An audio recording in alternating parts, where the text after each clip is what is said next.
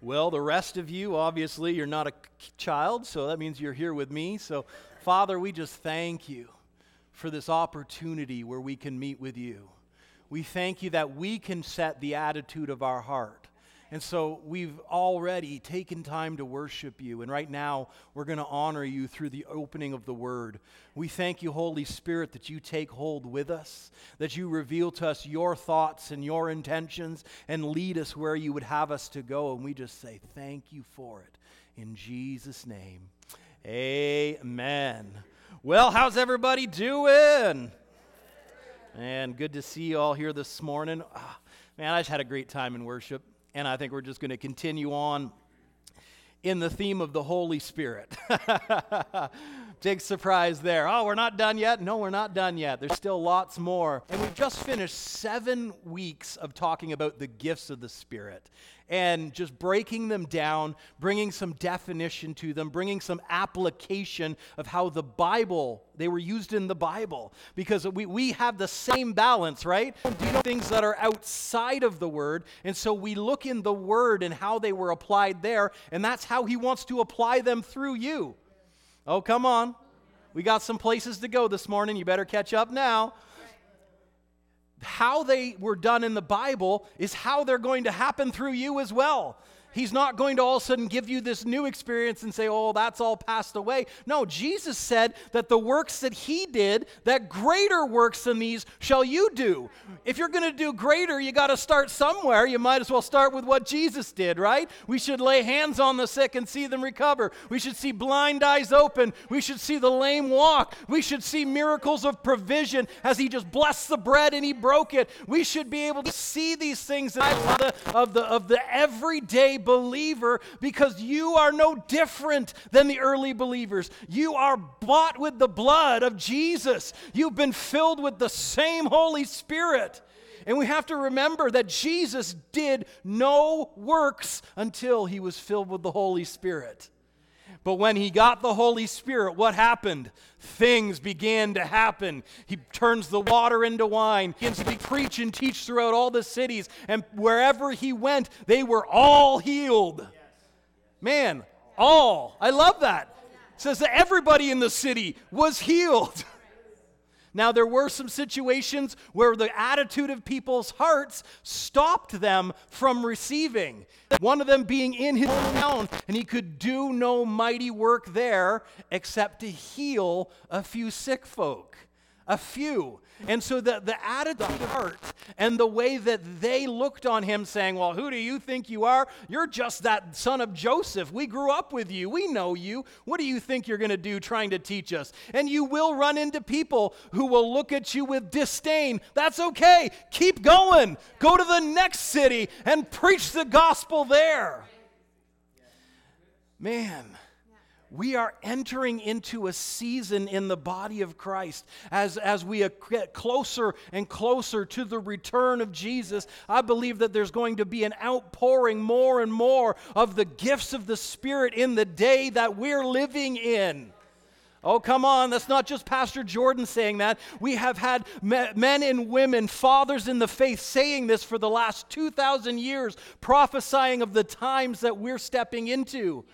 And it always surprises me some of the people who looked ahead and saw certain things. And uh, just a few weeks ago, I was reading up on Billy Graham, and this is something that Billy Graham said. He said, I believe we will see a dramatic recurrence of signs and wonders that will demonstrate the power of God to a fickle world.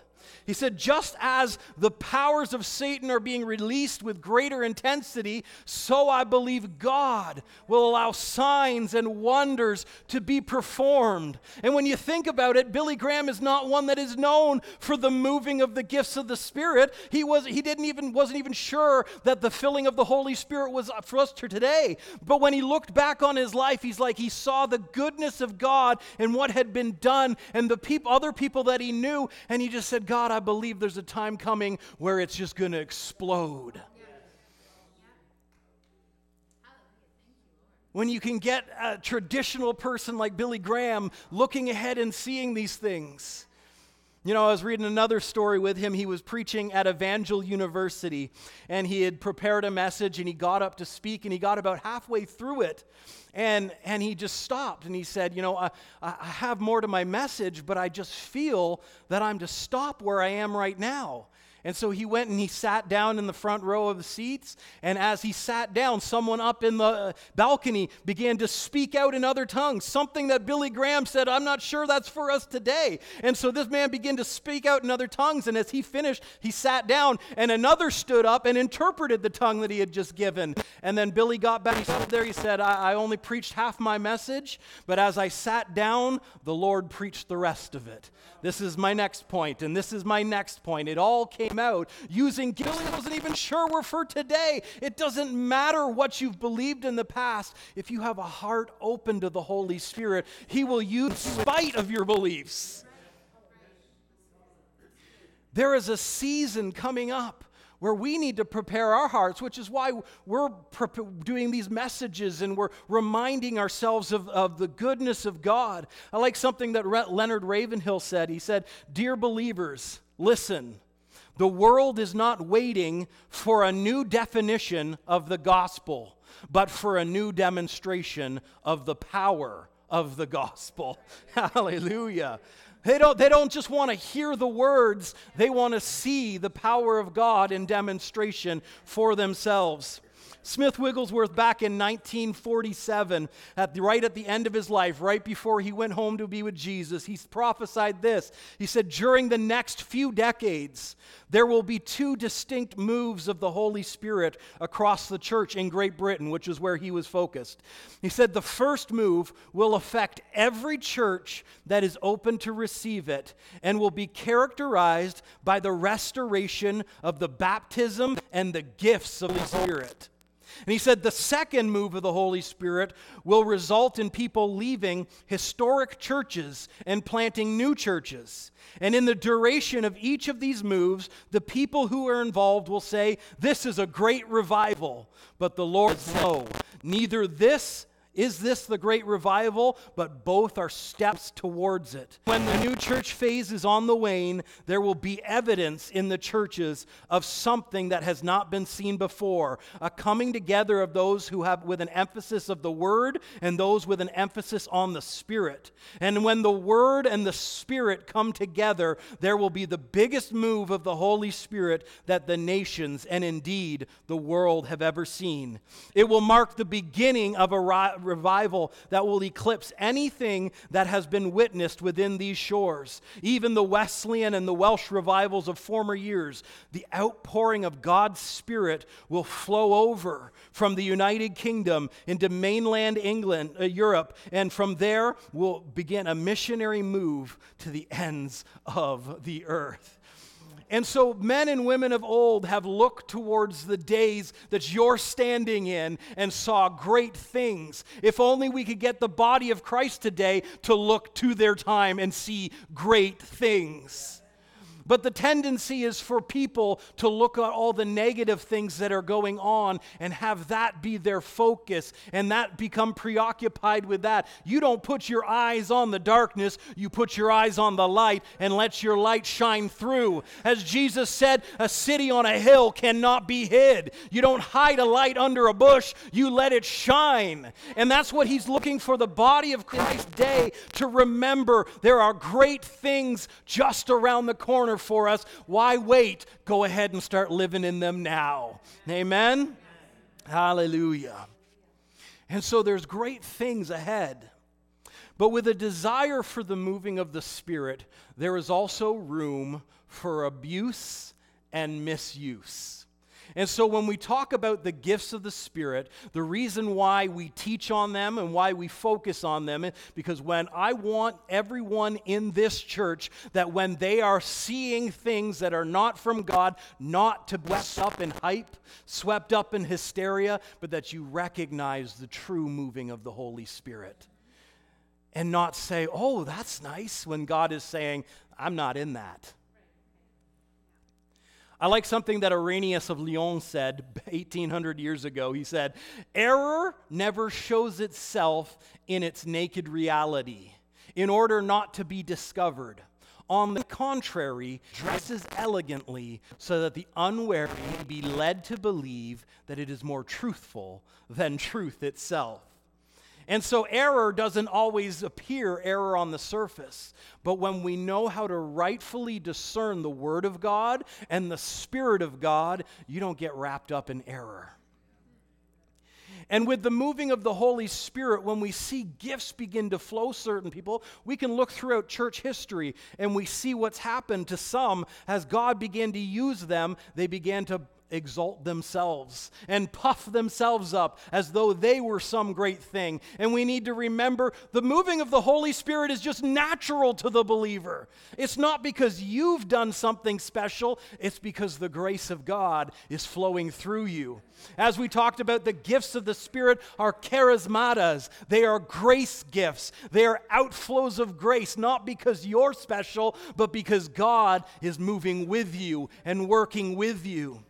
And so some tend to lift themselves up. And I like something that Oral Roberts said. He said, We, we tend to take some gift, and because it is so great in our lives, we tend to act like we are superior. And those who don't have it in the way we do are inferior. So we divide and hurt and separate from one another. And obviously, the sin, the, a gift of the Spirit is not our uniter. Christ Himself. And so, in all things, Jesus should be the focus. He should be the, at the center of every action, He should be at the center of every thought. And when Jesus is exalted, He said, If I be lifted up, I will draw Amen unto me. And so, as we move in the gifts of the Spirit, keep a humble heart. We keep a humble heart and say, Thank you, Jesus for choosing to use me today. Thank you that I could be your hands and your feet and your voice right now in this season. I thank you that I have this opportunity before me. Let you receive all the glory from it. And so this morning, with those things in mind, I want to preach a message on judging a word. And I feel that this is something that is severely lacking in the body of Christ today. Not having an understanding of how to hear something that someone says is from God and judge it rightly according to the word. I see this more and more with people saying, Well, the God told me to do this. And I've seen this throughout the last 15 years that I've been pastoring, where people will say, Well, I feel God is telling me to do this. And you're like, No, God did not tell you that. And then you, they get mad, saying, Well, how dare you judge how he talks to me? And then you see them and you know what happened because of it. We need to properly be able to understand how he speaks to us. And also understand that he's not the only one talking. And so when it's not him talking, we know how to need to know how to discern that it wasn't him and judge that word properly. When it comes to people getting up using the revelation gifts, words of wisdom and words of knowledge, you should be able to listen on the inside and say, yep or nope. When people get up and use the vocal gifts, prophecy, uh, uh tongues, and interpretation, you should be able to say, yep, that was from God, or nope, based upon knowing how to judge the word. Oh, come on, I know this isn't as exciting as some of the other rah rah stuff we could talk about but I would rather have you balanced and filled with knowledge so that when you see things happen, you can jump in with two feet and say, God, I want what you've got, what you've got going on, or say, I want nothing to do with that. And there's been many, many moves of God that started out with good intentions and good things that were hijacked with people who had different and swept people away with them. I don't want that ever to happen to any of you. And so, when we're talking about signs and wonders, the gifts of the Spirit moving, here's something that's important to remember. Jesus said in Mark chapter 16, verse 17, He said, And signs will follow those who believe. In my name, they'll cast out demons. They'll speak with new tongues, and so on and so on into the next verse. But what did he say? He said, Signs will follow those who believe. Oh, yeah, that's good. What does that also mean? You don't follow signs, signs follow you. And we've seen this at, over the last 20 years. There, has been people who have become so wrapped up in seeking, I need to go get before this prophet, or I need to go jump into this thing. And they're following after the signs, but signs are meant to follow you. Signs follow those who believe. You don't need to go seek after them. You just believe God and His Word, and signs flow naturally because they follow the believer. It's the same thing with faith. What happens first? Faith or the breakthrough? So we fo- focus on building our faith, strengthening our faith, rather than looking at what we're trying to get to. We focus on what God has said.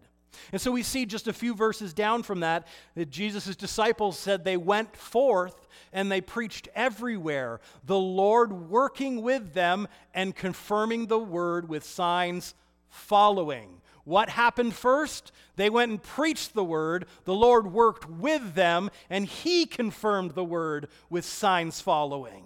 And so you don't have to go seeking another place to jump into so you can get another word or get another touch from the Holy Spirit. You just need to foster your relationship with Him, do what He's told you to do, and you'll find yourself in the atmosphere of miracles. We don't have to go looking for another word. I always like to say this What did he tell you to do last? Keep doing that until he tells you something new. If you haven't properly tended the last word he gave you, why should he be giving you another one? Do what he told you to do. And we have to realize that not everyone has the best intentions. Even Paul himself told the Corinthians, he says, For such are false apostles, deceitful workers, transforming themselves into apostles of Christ. And no wonder, for Satan himself transforms himself into an angel of light. Therefore, it is no great thing if his ministers also transform themselves into ministers of righteousness, whose end will be according to their works. And so Paul told the Corinthians, the same people he was telling to pursue love and desire spiritual gifts, he said, Not everybody has the best of intentions, and you should be able to tell the difference between who it is. And so that's why he told the Thessalonians, Don't despise prophecies, test all things. Say it again test all things, whether it's a word from a prophet whether it's a word from your pastor, whether it's a word that you're feeling the Holy Spirit is speaking to you on the inside. Test all. No one gets a free pass. No one. You know, Robin and I were in a, ser- uh, in a service a number of years ago, right after we had gotten married. And this prophet was beginning to prophesy to people. And as he started out, it was good. And the words that he were given were like, man, they were really confirming with the inside. The Holy Spirit was saying, yeah, that's good. And about halfway through his prophesying, there was a switch. And it was like, this isn't right. And he should have stopped. And he kept going. And that's why we, what was our wisdom last week when it comes to words? Say what he tells you to say and stop when he says stop. And so this man kept going and he began to prophesy out of his flesh. And so as he was working his way along, he came over and he, he we were in the second row and he, he said to Robin, and I'm sitting right beside Robin, it was probably a few months after we're married, and he says to her, says, You have a big decision coming up in front of you. And you really, really, really need to make sure that you don't make the wrong decision. And I sat there, and she, as, as he said that, there was immediately like this fear that tried to grip over him. And so as soon as he walked in, what decision would you be making that I wouldn't be involved in? We're married. We talk about things and we make decisions together. And he also said that if you make the wrong decision, oh, it's really going to mess up your life. Really? That's not the God I serve who knows how to fix my bad decisions, who knows how to sort, sort out the problems that I've created. And as other people celebrated that word, we were able to accurately discern in our hearts that's not from God. He should have stopped. So we test all things for who says it. I don't need to build my own kingdom. We're here to build the kingdom of God. And that's why Paul told the Corinthians, he says, Let two or three prophets speak and let the others judge.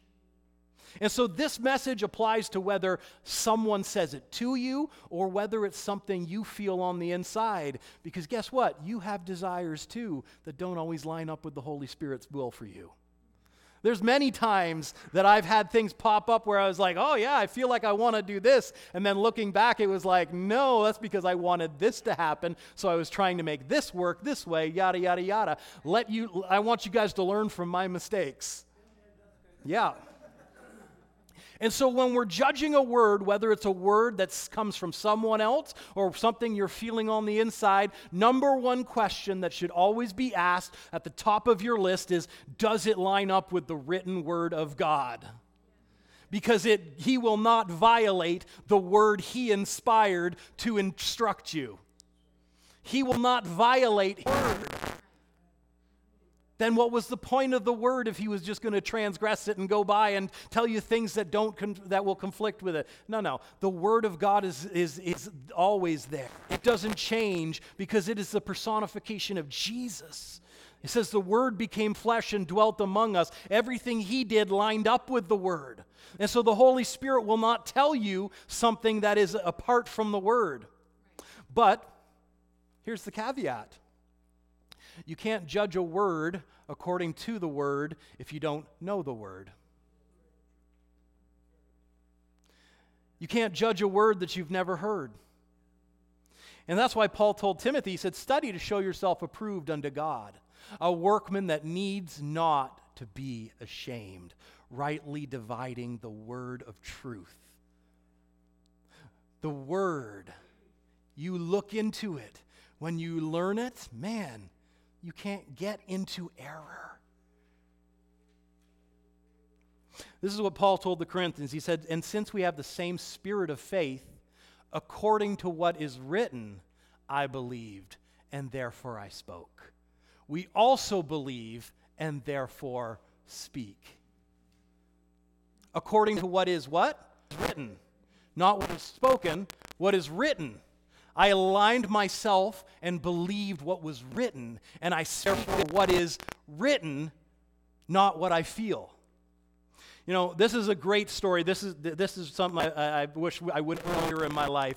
But here, Peter, in 2 Peter chapter 1, verse 16, he said, For I did not, we did not follow cunningly devised fables when we made known to you the power and the coming of our Lord Jesus Christ, but were eyewitnesses to his majesty. First, Peter's saying, we just hear some story from someone else, we saw it with our own eyes. We were eyewitnesses. He goes on even more. He says, For we, he received from God the Father honor and glory when such a voice came to him from excellent glory, saying, This is my beloved Son, in whom I am well pleased. And we heard this voice which came from heaven when we were with him on the holy mountain. So let's get the whole picture here. Peter's saying this is not a story that has just been relayed to us by others. We were there, we saw it.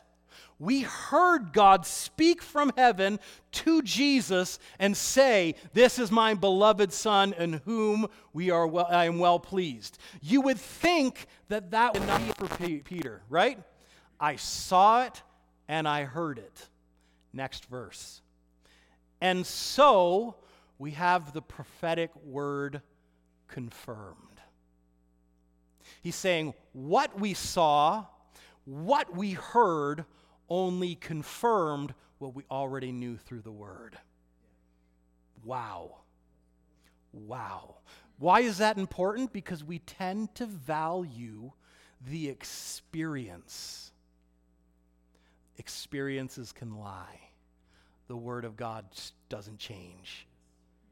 So he said, We saw it, heard it, but those things only confirmed what we already knew through the word. He says, Which you do well to heed as a light that shines in a dark place until the day dawns and the morning star rises in your heart, knowing first that no prophecy of Scripture is of any private interpretation.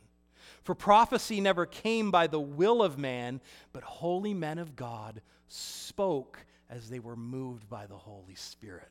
So he's saying the Holy Spirit inspired this word. And now, when things happen, we look, does this line up with the word? Does it confirm what has already been said? Come on, I know this is not rah, rah, rah all the time, but this is important. The word of God should always be the backboard of which you balance things. I've heard people prophesy some pretty crazy stuff over the years. Just a recent example I was thinking about this morning. There, there was a guy earlier in the year when uh, the government was releasing all the UFO files and stuff like that. He came out and he says, And I prophesy that this summer, so this would be the summer that just passed, the government is going to plan a fake alien invasion. You can hold me to that word. Well, guess what? We're now, we're now in November. We're through the summer. Did that happen? No. Did he apologize? No. Do people still follow him? Yes. The Word of God will balance everything. Okay, so number one, it always balances against the Word. Number two, does it witness to your spirit? When people are speaking, preaching, prophesying, giving a word, whatever you want to call it, listen what is the Holy Spirit doing? How is he interacting with you? Because Romans 8:16 says that the Spirit himself bears witness with our spirit that we are the of God. He confirms with on the inside of us. And in the same way Paul was like, well, it seemed good for us to go this way, or it didn't seem good to go this way. The same way the Holy Spirit, the Spirit of truth on the inside of you will go, yep, this is right, or nope, it is not. And we need to learn not to violate that. If you're feeling like it's not right, don't do it. Don't believe it. Foster an attitude of obedience where it's just like, that's not right. I don't know why. You don't always have to have all the answers, right? I don't know why. Let's go a different direction, and I'm sure we'll find out. You know, Pastor Wendy was reminding us some stories a few weeks ago of just how God had, had moved in, their, in her and Pastor Robin's life. And one of them was you guys had borrowed a brand new car from a friend, and they were off on a trip. And as they were, were going down the road, all of a sudden the car just stopped dead, and they pulled over, and they were working under the hood, like no reason why this car should stop. Should and as they continued to work, it took you what, like 20 minutes or something like that. Finally, the, like they didn't change anything, but the car just started right up. They got on the road and headed down. And as they got 20 minutes down the road, there was a huge accident, and there was cars everywhere. And God was protecting them from that moment. You don't always have to understand why this doesn't feel right in the moment. Why aren't things coming together in the moment? The Holy Spirit can be keeping you from things. And so we always listen on the inside does this feel right or does this feel wrong? The Holy Spirit will never steer you wrong. So, number one, one we always balance it against the Word. Number two, what is the Spirit saying on the inside of you? Number three, does it pass the test of counsel from spiritual leaders in your life? And this is an area that I see is severely lacking in the body of Christ. Have you gone to someone that you trust spiritually, whether it be your pastor or another person who is established as someone who is spiritual, and understands the things of God, and have you said, Here's what I'm feeling, and are they feeling the same thing? Because as I've said, we, we can right? We can say, uh, I feel this because we're wanting this to happen or we're wanting to go in this direction. But what what do other people say? You know, we all have blind spots that make it easy to miss God. We also see through our hopes and our hurts. Sometimes when a word is given to you, you're looking at it through what is hurting right now. That's why it's good to write them down and look at them later with a fresh set of eyes. We also look through our hopes. What do we want to do? What do we want to happen? But what about what, what does God want to happen? Right? So we all have blind spots. And so it's good to be able to bounce things off of your pastor, other leaders, and say, hey, you know, I'm feeling that like this, that God's wanting me to do this. What do you think? Now, my, my job is not here, is not to tell you what to do. My job is to bring you back to the Word of God and say, well, here's what God said. Or I'll say, well, have you considered this? Because sometimes we got the word right, but the application wrong. Right? Come on, we all fail it and sometimes. Sometimes we get the word right and the application wrong.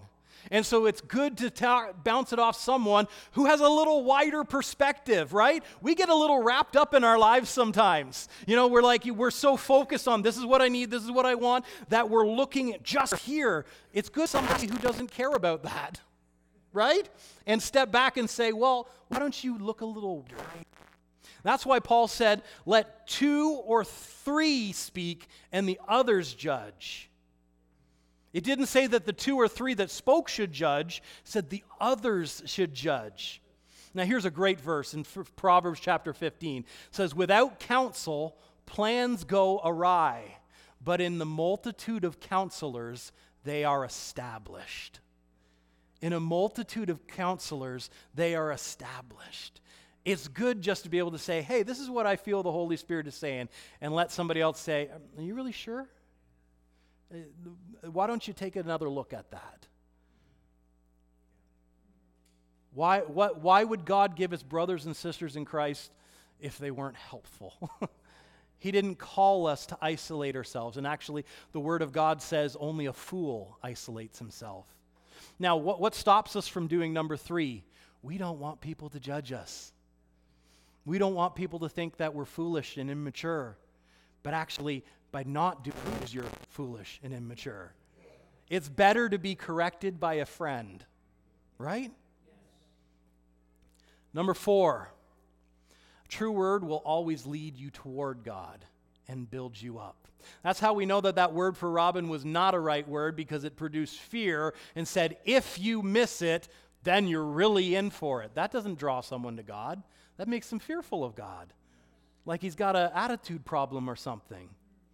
And it says, He who prophesies speaks edification, exhortation, and comfort to men. Now, we don't need to go over that more. We've talked a lot about that in the last two weeks. Number five, realize that divine timing is involved with divine promises.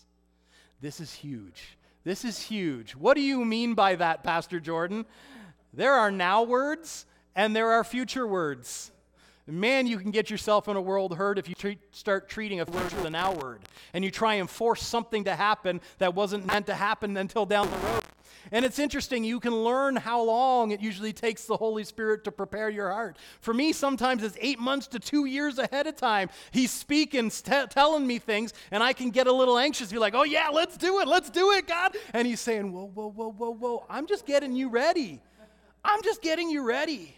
You know, I, I, remember when before we had this building, we were back in our old building. We were having a night of prayer, and uh, and at that point, Robin and I were living in my parents' apartment, and we had two kids, and it was just getting cramped. And we are like, we need a new spot, and you know, and uh, God began to pr- speak to my heart in that prayer meeting. He said, "I've got a home for you, and I've got a home for the church." And so, of course, we got home. I'm looking on MLS. I'm like, okay, let's find this house. God's got a house for me. It was eight months later we looked at probably a 100 houses in that eight months. There was some that we tried to buy, and like we, man, that was really having to listen to the inward witness. We signed an or, uh, up to buy this one house, and it was just like, it's not right. It's not right house for us. But we were trying to make it fit. We were making all these excuses, and finally, like we called our realtor, and we're like, we have to back out.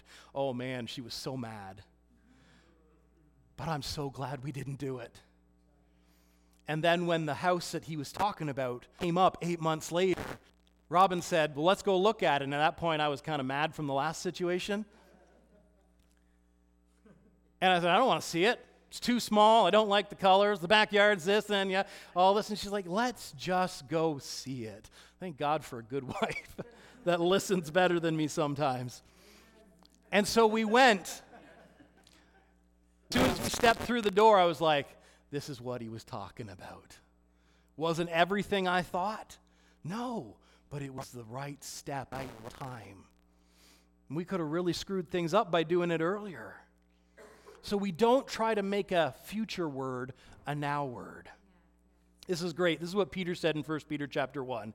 He said, Of this salvation the prophets have inquired and searched carefully, who prophesied of the grace that would come to you, searching what or what manner of time the Spirit of Christ who was in them was indicating when he testified beforehand the sufferings of Christ and the glories that would follow. This is interesting. So the prophets prophesied, and then they stopped and they searched for how to apply it and what time it was for. If the prophets of old thought that it was a good idea, we should do the same thing. Hold your horses. Don't run until it's time to run. Say, God, what, what does that mean for me and when? Very important because Ecclesiastes, Solomon, the smartest man who ever lived, said this To every purpose there is time and there is judgment. Meaning some things need to be thought about and waiting until the right time. Okay? Number six, most words are conditional. Now, we're talking about words of wisdom here. When, the, when someone says to you, or you're feeling like this is what God has me for, for the future, words are conditional. What do I mean by that? Meaning, if you don't do said, it don't come to pass. It's funny that sometimes we listen with bad English. We don't do what we're told, it don't come to pass. True words are a divine invitation into your kingdom potential, but they're not automatic. In 1 Kings chapter 17, it says, The word of the Lord to him, and him being Elijah, and the word of the Lord said this Get away from here, turn eastward, and hide in the Cherith, which flows into the Jordan. And it will be that you shall drink from the brook, and I have commanded the ravens there to feed you. Verse 5 So went and did according to the word of the Lord. How different that story could have been when it said Elijah stayed where he was and starved to death.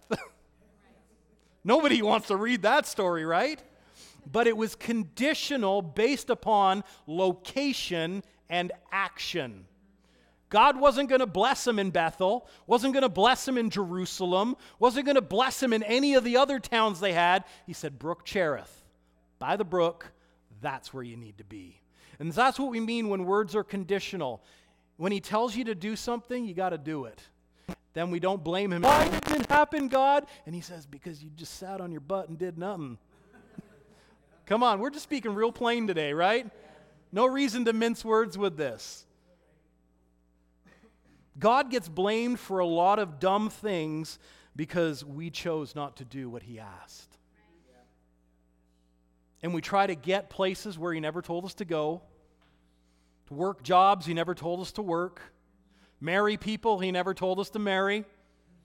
Come on, that can be a hard one. I remember in our first year, uh, my first year at, in seminary, the dean got up and you know they call most bible schools bridal schools because so many people get married during them and he said i just want you guys all to know that it's really hard to hear the voice of god when your emotions are wrapped up in things he's like and so get some space before you marry one give yourself some distance and say am i just acting on emotions and stupidity here there's, there's different areas of our lives that it's very hard to be led by the Spirit of God in because we're too involved in them. Okay, number seven. A word never stands alone.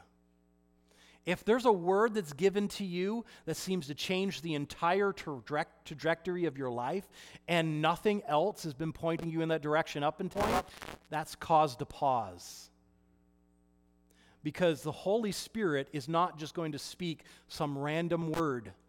We know in part and we prophesy in part. Just like we talked about words of wisdom and words of knowledge are words and not books. You don't always see the whole picture in one word. Most words are focused on a destination or a goal, but there is a process to be worked out. So we can get excited about the where we're going, but that doesn't mean that there's not going to be bumps along the way. And we often get mad and we're like, "Oh God, why is this happening to me? The word was so good and you told me, you know, this is what was going to happen." And he's just saying, "Keep walking. Keep moving." He also said, 2 Corinthians chapter 13 verse 1, he says, "In the mouth of two or three witnesses shall every word be established." He'll speak to you usually more than once. He'll prepare you long before the decision. And if we're going to talk about two or three witnesses, how about the written word, the inward witness, and godly counsel? That's good confirmation. If a word is changing the trajectory of your life, you should take time to invest. Okay, you got room for one more? Number eight. This is less of a, uh, um, of a how to judge prophecy and more to do with once you've judged it true. Hold fast to the words that have been true, proven true. How many prophecies have been spoken and the person went, Oh, that's so great, and forgot about them a week later? Come on. He said, Do not despise prophecies, test all things, Hold fast to what is good. If God has spoken to you, you've said, Yes, this is true, lines up with the word, it confirms with your heart. Make sure that you do something to keep it before you.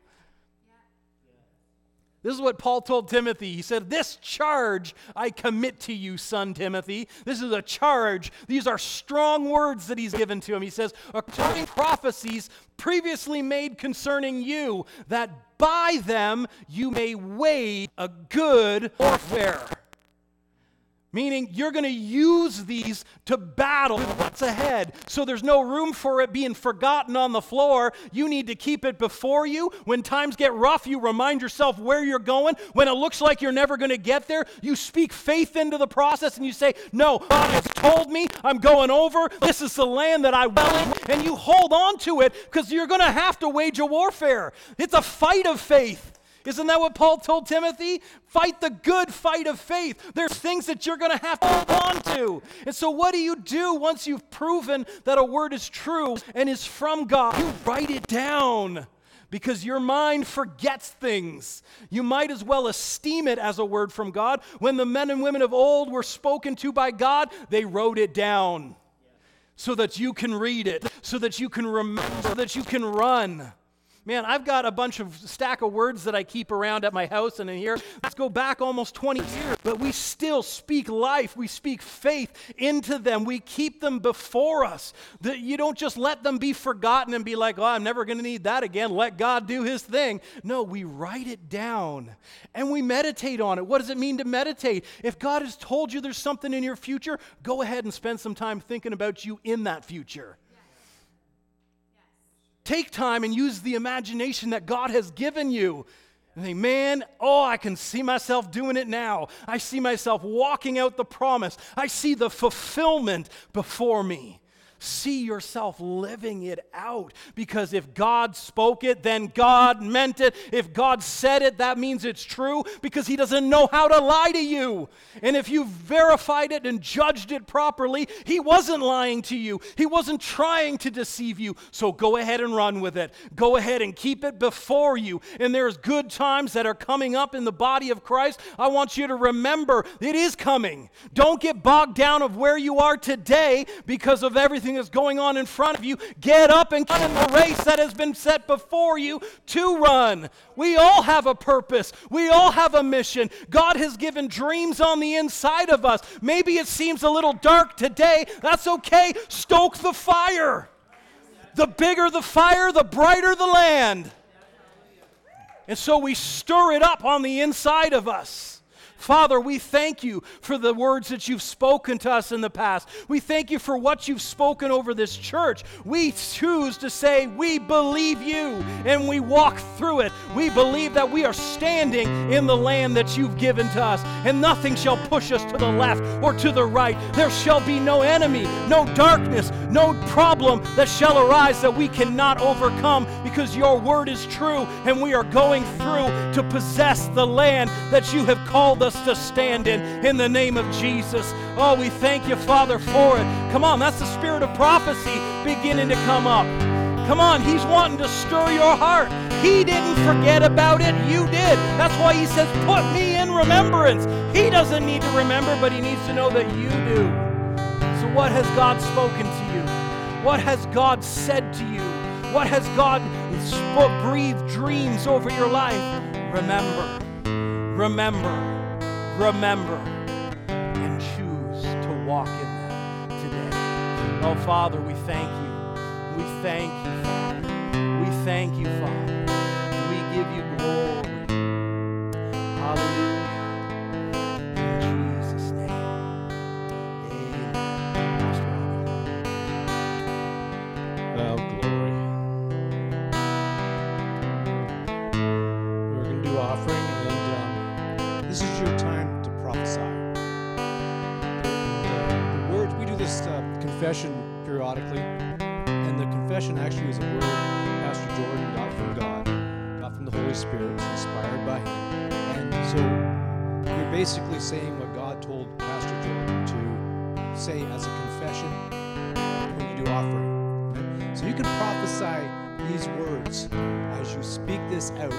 because they're God inspired words.